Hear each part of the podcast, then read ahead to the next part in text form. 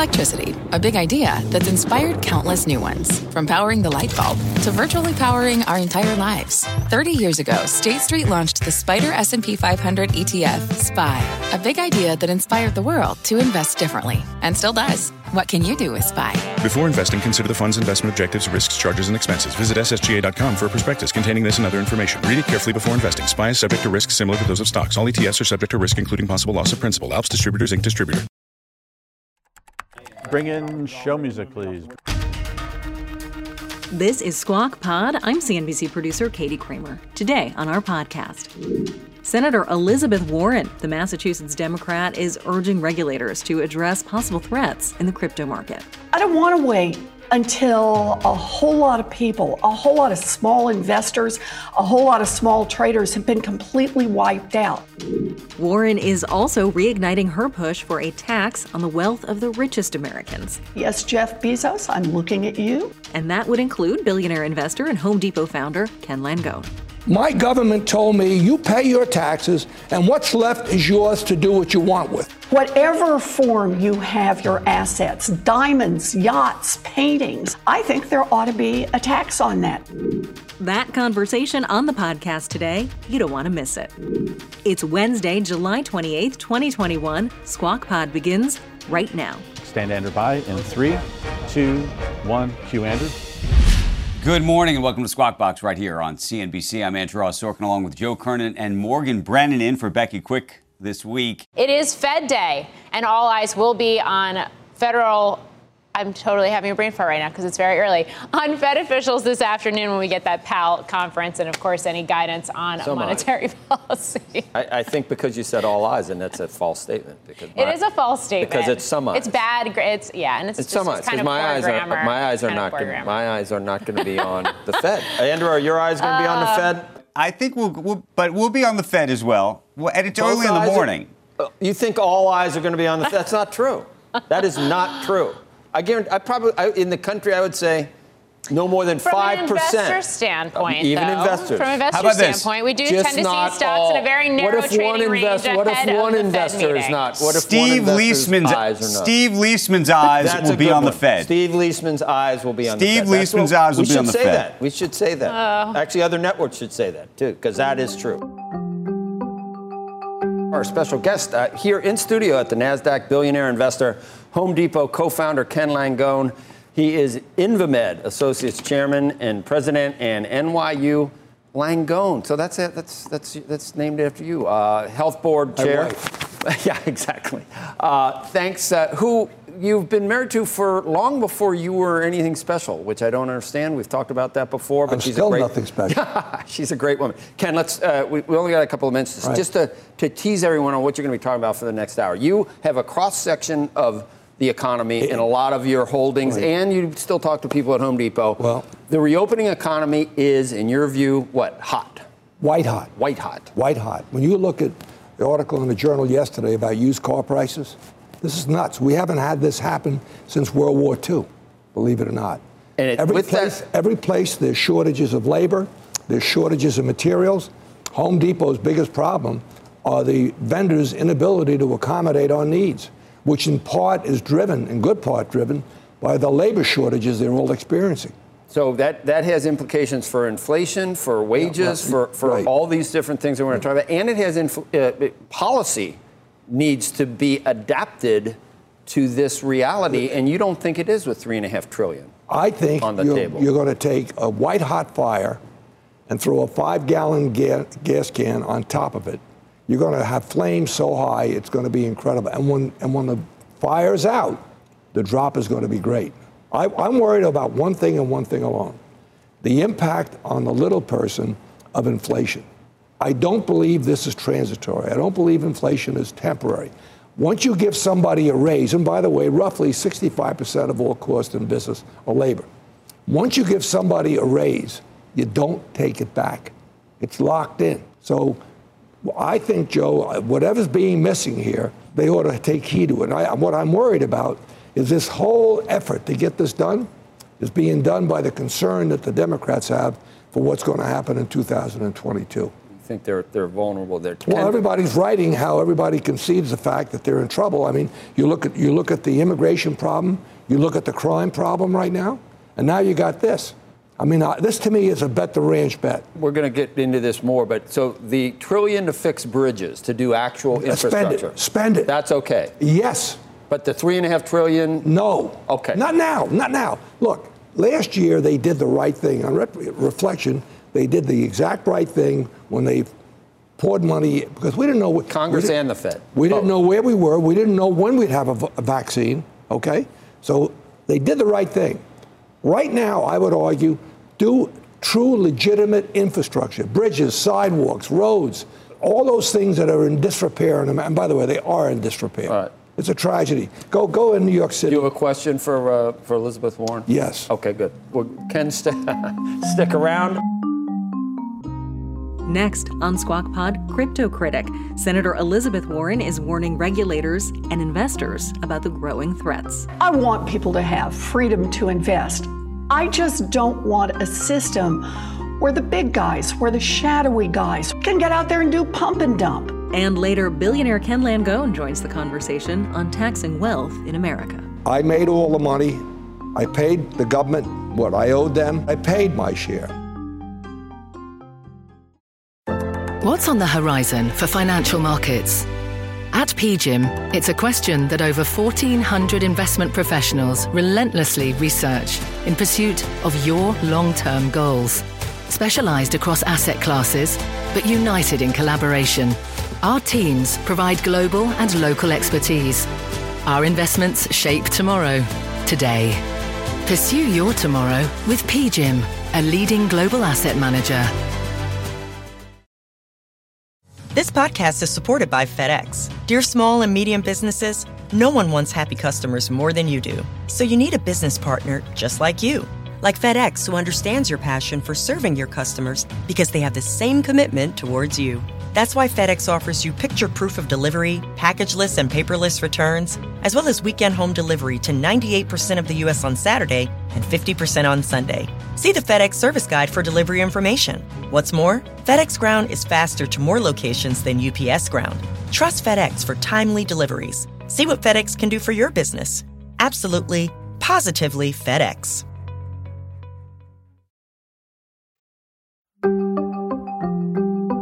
You're listening to Squawk Pod from CNBC. On Tuesday, the Senate Banking Committee Senate Committee on Banking, Housing, and Urban Affairs will come to order. questioned a panel of crypto industry experts about systemic risks in a hearing titled Cryptocurrencies What Are They Good For? Virtual currencies, cryptocurrencies, stable coins, investment tokens have poured into the markets.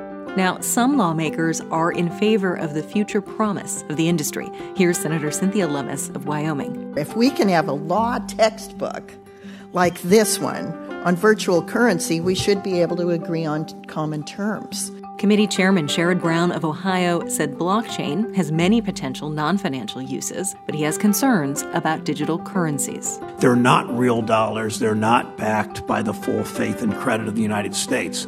I look forward to hearing more today, learning more from our witnesses. Senator Elizabeth Warren, a member of the committee, Senator Warren from Massachusetts is recognized. Uh, thank you, Mr. Chairman, and thank you and the ranking member for holding this hearing.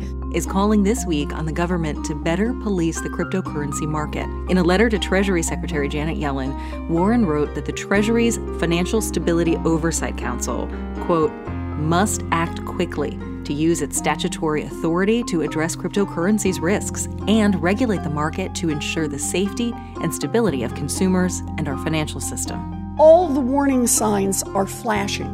The hype, the volatility, the wild claims that turn out to be false. As the crypto market grows, so do the risks to our financial stability and our economy. Regulators need to do their job and step in before it's too late. Senator Warren also told SEC Chairman Gary Gensler that she wants answers by today, July 28th, from his agency on its authority to protect crypto investors.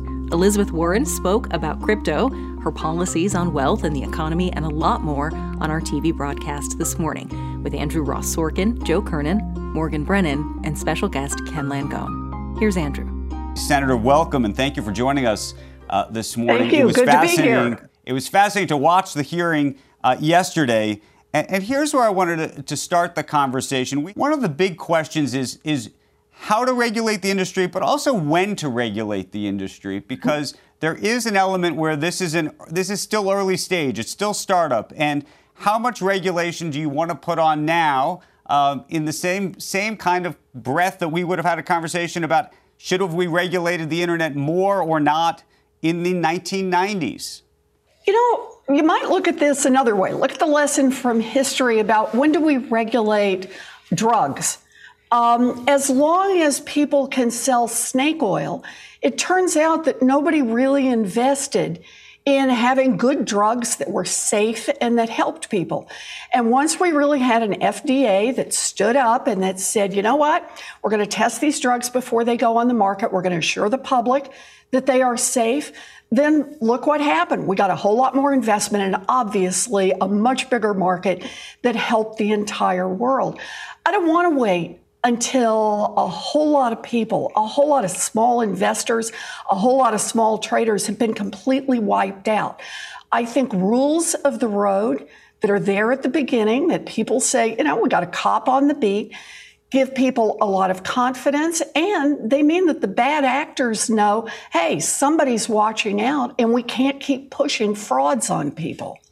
Senator, what do you make of this, though? And, and I, I've gotten this critique uh, myself I often talk about trying to protect uh, the little guy, uh, the, the small investor, uh, whether it's around crypto or um, some of the, the meme stocks and the like. And what I often hear now from people is no, no, no, Andrew, stop. Don't protect me. You're not protecting me by talking about, by, by trying to do that. You're actually protecting the big guy. You're protecting the establishment. That if you actually regulate this system, it, it, it, that the little guy is not the one that becomes the beneficiary of it. Give us the freedom to invest in what we want. That's a message that I keep hearing. I, I want people to have freedom to invest. I just don't want a system where the big guys, where the shadowy guys, where the guys you never quite see can get out there and do pump and dump, uh, can defraud people, can take in a lot of folks' money and then disappear. You know, it, it, I think the question is not just regulation. The question is how it's aimed. Who takes advantage of there being no rules? It's the big guys. Who wins when there's no cop on the beat? It's the big guys. So that's the part that I care about, and I care about it happening before a lot of people have been wiped out. Do you believe in crypto as, as an idea? I mean, is this something that you think um, personally has, has a great future? And is this something that you think I, may or may disrupt the financial industry in a positive way? So, look, right now, one of the things that I think is very interesting is digital currency. You know, goodness knows that there has been an enormous failure by the big banks to reach consumers all across the country. Talk about the people, the millions of people who are unbanked or underbanked, who are paying um, uh, way too much just to be able to have their paychecks cashed or to be able to pay their utility bills and their rents, just to try to get a little edge into the financial system because they don't have standard checking accounts. Digital currency and central bank digital currency may be an answer there because the costs are extraordinarily low for being able to transact. And maybe that will be a way going forward uh, that we get more people into the system. What do you make of the idea that there's a whole bunch of people who've invested in Bitcoin who are buying it mm-hmm. as, an infl- as an inflation hedge because they believe that the government is spending too much money? Well, I look, people can make their own investment decisions, but to do that somehow assumes two things. One is that what's happening with Bitcoin or any other cryptocurrency is somehow going to be divorced from what's happening elsewhere in the economy. And secondly, that that the crypto coins are not going to have their own inflationary pressures. Uh, they may come from a different source than uh, what happens with dollars. But look at what's happened uh, in the high volatility in the price of these things. The idea that somehow they're a protection or a hedge, I, I don't think that's going to be borne out over time. You know, there, there is sort of a libertarian strain, if you will, in terms of those who historically have believed in the idea of crypto. And I'm wondering how you think about crypto and and and it as a challenger to fiat currency and what you think that means for the social fabric of a country, of a democracy. It, it, may be a very great benefit in countries where there isn't a democracy, but also creates all sorts of other problems. Well, and, and actually, you put your finger on it, Andrew. I think that's exactly the right way to think about it. Is that we have a lot of problems in our financial system right now. Access is one of the ones we talked about, but it's also uh, the fact that large banks manage to control and manage to put at risk large parts of our economy. That's what we saw in the crash in 2008. The question we have to ask, though, is look at the design of crypto to see where it may be better but also to see where it may inject its own risks into the system. So, Andrew, you remember back during 2007, 2008, 2009, how money markets were outside the system. Money markets were how people made a little money because they didn't like the fact that the banks, uh, you'd have your money in a checking account and you wouldn't get much return on that. And then what happened when the crash hit? And the answer was that the federal government, the taxpayers, right. were called on to step in and shore it up because so much money was now tied up in money markets right. and exchanged that it would put our whole economy at risk. We need to think about crypto with that same kind of what will be its interaction with our overall financial system. Senator, but, but to put a fine point on it, do you believe, sure. when you talked about snake oil salesmen, do you believe that Bitcoin, for example, is effectively a, a snake, oil, snake oil sales product, if you will? Do you believe it should be outlawed, or is there some form of regulation that you think will otherwise make it something of value? My concern is about the snake oil salesmen who hide everywhere when there's not regulation. My concern is about the actors that when there's no cop on the beat, look around and see traders as just folks they can take advantage of. My concern is that a wholly unregulated market is one where ultimately the folks who right. pay the price are the small investors and the taxpayers.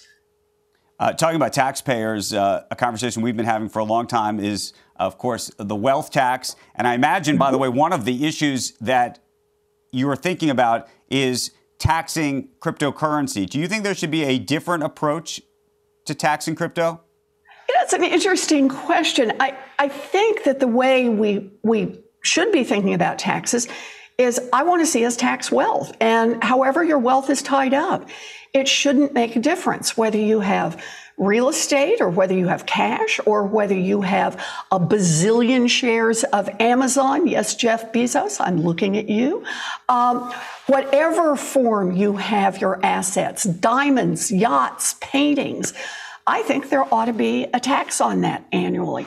Just a tiny little tax, and only for the people who have more than $50 million right. in assets. But notice, if we put that tiny little tax in place, that would be enough to pay for universal child care, enough to pay for our kids to be able to go to college, enough for us to pay for all those roads and bridges and bring them into the 21st century at the top of the line. We could pay for all of that if we just ask those at the top pay a little bit more. Up next, we'll keep things going. Senator Elizabeth Warren on a hot button issue for billionaires with a B like Ken Langone higher taxes for the wealthy. Right now, we have a tax system that actually doesn't capture the folks at the very top. I pay a tax no matter what my deductions, I owe the government so much money. Why don't corporations have a minimum tax? Squawk Pod. We'll be right back. This podcast is supported by FedEx. Dear small and medium businesses, no one wants happy customers more than you do. So you need a business partner just like you like FedEx, who understands your passion for serving your customers because they have the same commitment towards you. That's why FedEx offers you picture proof of delivery, packageless and paperless returns, as well as weekend home delivery to 98% of the U.S. on Saturday and 50% on Sunday. See the FedEx service guide for delivery information. What's more, FedEx Ground is faster to more locations than UPS Ground. Trust FedEx for timely deliveries. See what FedEx can do for your business. Absolutely, positively FedEx.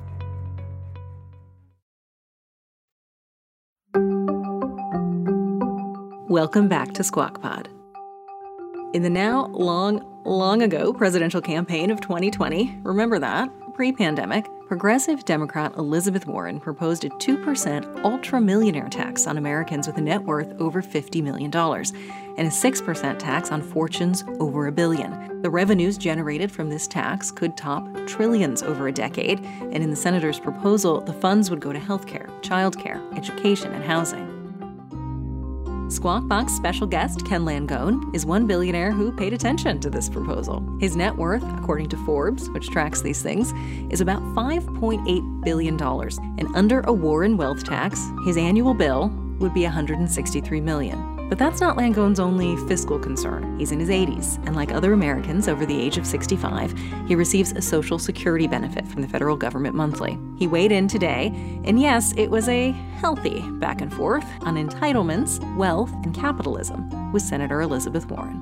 Ken Langone might want to. Ken, you, you uh, what do you think of a wealth tax or, or truck? A wealth tax is negative compound interest.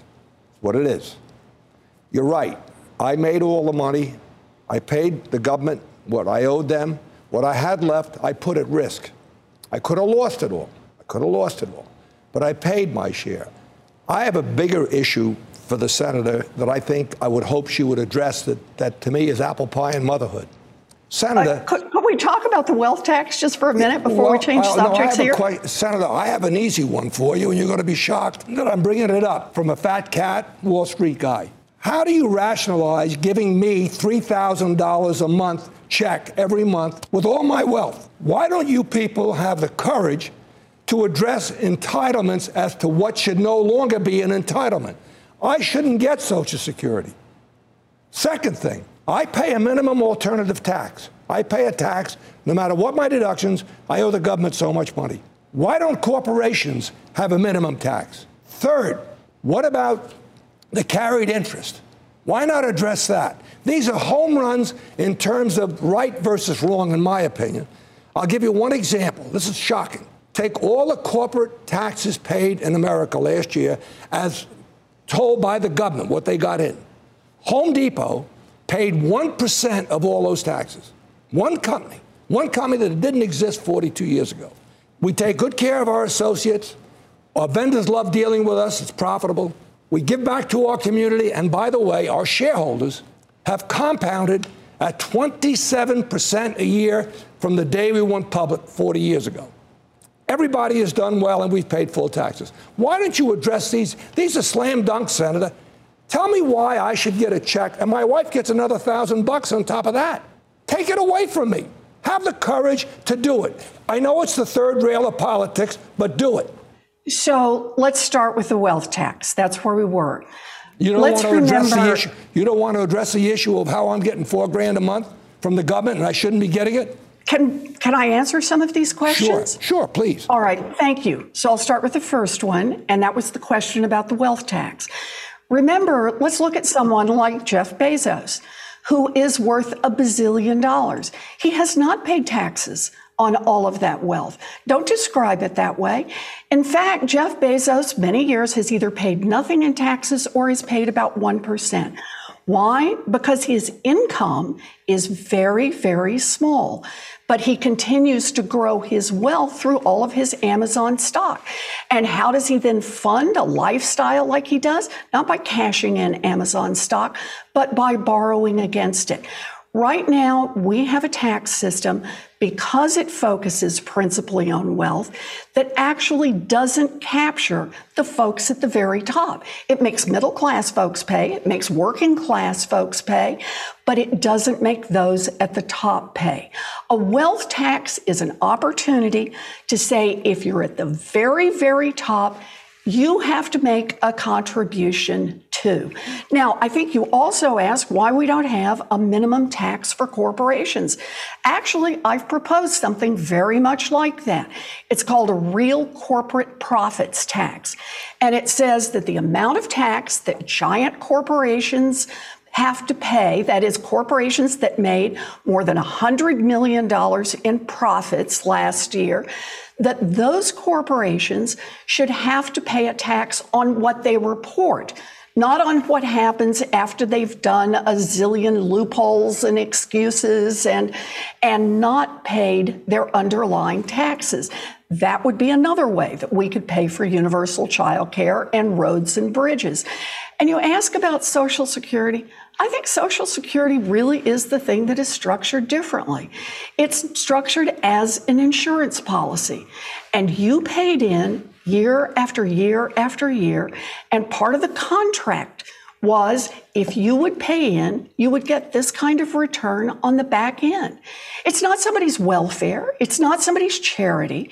It was an agreement that every employee in the country who is eligible for Social Security paid into and gets a return at the back end. Surely you wouldn't want to be the person who would go on national TV and say, after a contract has been negotiated and someone has paid into it for 40 years, that the federal government should turn around and say, oops, we changed our mind. We're not going to give you the payout that you earned by making those payments all those years. Senator, I've got a question actually about taxing, sure. and maybe this goes to, goes to the wealth tax.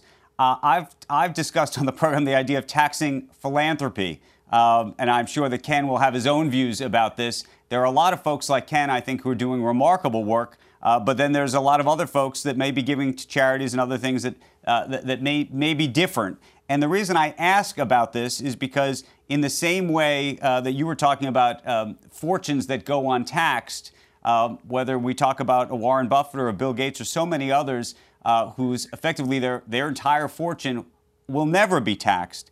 And I wonder whether you think that there should be an upper limit on that, whether there's an idea that, that in fact, the American, many of American taxpayers are in fact subsidizing this charity. You know, I, you raise a very interesting point about this, but what I'm going to do is just take what I think is the simpler answer around this. If we put a wealth tax in place, remember, this is for people who have wealth more than $50 million. Put a wealth tax in place, ask those folks to pay two cents on the dollar for their fortunes above 50 million, uh, three cents if they have fortunes above right. a billion once we do that, now you've got more revenue into the system and you begin just a little bit to equalize the tax burden. Part of the problem we've got right now, and you identify it, how it manifests itself with some people decide to be charitable, others don't. But part of the problem we've got right now is last year, the 99% in America paid about 7.2% of their total wealth in taxes. But that top one tenth of 1%, they paid about 3.2%. Right. So let's put a wealth tax in place. Let's just equalize it a little bit. They'd still be getting a great deal at the top, but equalize that a little bit. And then we don't have to put as much pressure on right. other parts of the tax system. Senator, we're, we're going to run out of time, but I want to pivot to one other conversation, which is sure. uh, about uh, COVID 19 and mm-hmm. this Delta variant, and, and whether you believe that there should be a federal mandate for federal employees to get vaccinated. Look, right now, uh, I think that every employer is trying to figure out what to do. Towns are doing different things, states are doing different things based on the circumstances that they face. But I support President Biden and what he's trying to do right now. You know, he's uh, in requiring the federal workforce to get vaccinated. Everyone in my office is vaccinated. Uh, employers around the country have a right to try to make their workplaces safe workplaces, and that will include vaccines. It may include masks. We're in the middle of a pandemic still. And we want to keep this economy open. We want to keep our kids back in school. And that puts a responsibility on all of us to try to keep each other safe. The way we do that well, is with vaccines. So, but what do you what do you think uh, businesses should be doing? I should tell you, um, you know, some of the big airlines and, and travel companies subsidized by the U.S. taxpayer during this pandemic are now calling uh, for the opportunity to fly in uh, foreigners who are vaccinated, but there is no requirement, for example, to be vaccinated uh, if you're going to get on a domestic uh, flight. Do you think that that that should be a requirement? All of these could become nudges enforcing mechanisms for vaccination across the country if they were imposed. Right. And businesses are figuring it out for themselves. And I think they should have the freedom to do that right now. They're trying to figure out how to keep their, their workplaces safe, and they're trying to figure out how to keep their customers safe. Uh, you know, I've, I have now gone to places where they have sign on the front door and it says, um, masks are required. Don't come in without them. I understand that. I've seen other places, I've been to one, that are requiring evidence of vaccinations. If that's how businesses think that they can best keep their employees safe and best keep their customers safe, then I think they should have the freedom to do that. Senator, to, to, before we let you go, I just I, am trying to figure out how we implement the wealth tax. I think you want to do it uh, every year. For how do you value um, assets every year, illiquid assets. And, and if they were to go down the next year, the ones that you taxed before they were sold the prior year, do you give that back because then they've gone down? And, and just the logistically trying to get that done for even a small number of people with an IRS that can't even, uh, you know, that's overwhelmed right now, according to a lot of people. How are you going to take someone with $5 billion and, and value all those assets, mark them all to market before they're sold, tax your 2% and get them to pay that. I guess they have to, they'll, they'll sell some things, but logistically, this is never going to happen, Senator. It's never going to happen. So, can we start with where most of the wealth is for the top one tenth of 1%? It's in stock. It's the easiest thing in okay. the world to value. All you got to do is check but, the stock price. But you know, not all we of would it. receive. Not if they're private. I didn't say it's all of it. I didn't say it's all of it, but we could collect a huge amount in revenues just from the stock. Now, when you go to the rest of the property, how do you value your real estate every year?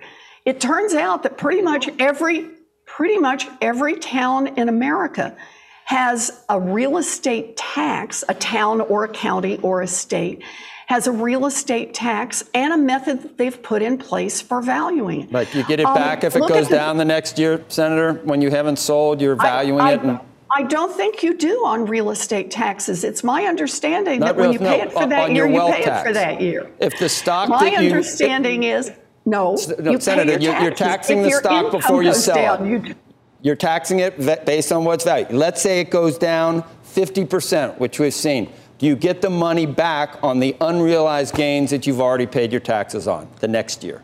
You pay the taxes on your wealth in the year that they, that they are taxed. That's how it works. That's what people do. What, do you, what about if it goes back down the next year? Why are you paying taxes on, on gains you didn't realize? That's not going to work. It's not fair and it's not going to work. Joe. Yeah. You don't. You do it on your home every year.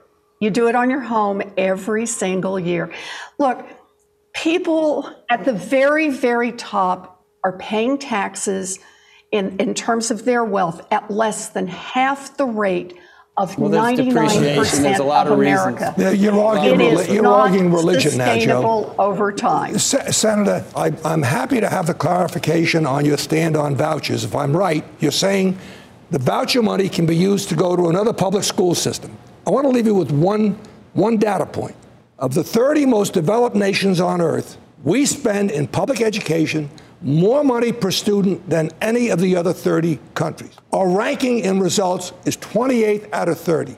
Question Are we, generic question, don't answer it, are we getting our money's worth?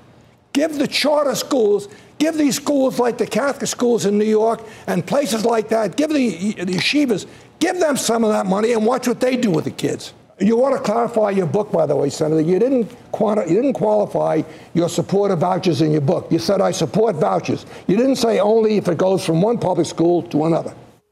Actually, I do make that clear in the book. I've, i wrote the book. I know what it says. Okay, and I read and that part. As I said, if if you really want to talk about public education, I hope you'll read my current book, Persist. I have a whole chapter about public education, and one of the points I make in this chapter is how much we have underfunded our public education. Take a look, just if you don't want to do this, on what we spend on teachers and what we spend directly on our children. Look at our public school buildings. Look how old they are. Look how, look how they are falling apart in many cases. We just took testimony yesterday in Senate subcommittee. We were talking about student loan debt, and one of the issues that came up was the investment in our public schools. As a country, we are not investing enough in our children going forward. We owe our children, they are our future. The investments we make in the buildings, in their teachers, in the buses to get them back and forth to school, in their after school activities, in trying to get these children so that they have real opportunities from the time they're born. That we want all of our children to have opportunity. And the way we do that is we invest in public education. Senator Warren, uh, we want to thank you for joining us uh, and debating and having this wide ranging conversation. We touched on everything from crypto to education to wealth taxes to vaccinations and so much more. And we hope you'll come on back uh, and we'll talk some more in the future. Thanks. And that's Squawk Pod for today. Thanks for listening. Squawk Box is hosted by Joe Kernan, Becky Quick, and Andrew Ross Sorkin. Thanks to Morgan Brennan for joining us today. All eyes are on Squawk Box, weekday mornings on CNBC at 6 Eastern. My eyes are not going to be on the Fed. You think all eyes are going to be on the Fed? That's not true.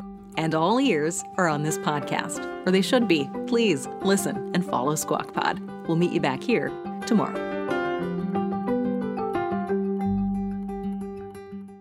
This podcast is supported by FedEx.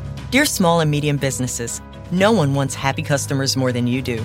That's why FedEx offers you picture proof of delivery, packageless and paperless returns, as well as weekend home delivery to 98% of the U.S. on Saturday and 50% on Sunday. See the FedEx service guide for delivery information. FedEx Ground service is also faster to more locations than UPS Ground. See what FedEx can do for your business. Absolutely, positively FedEx.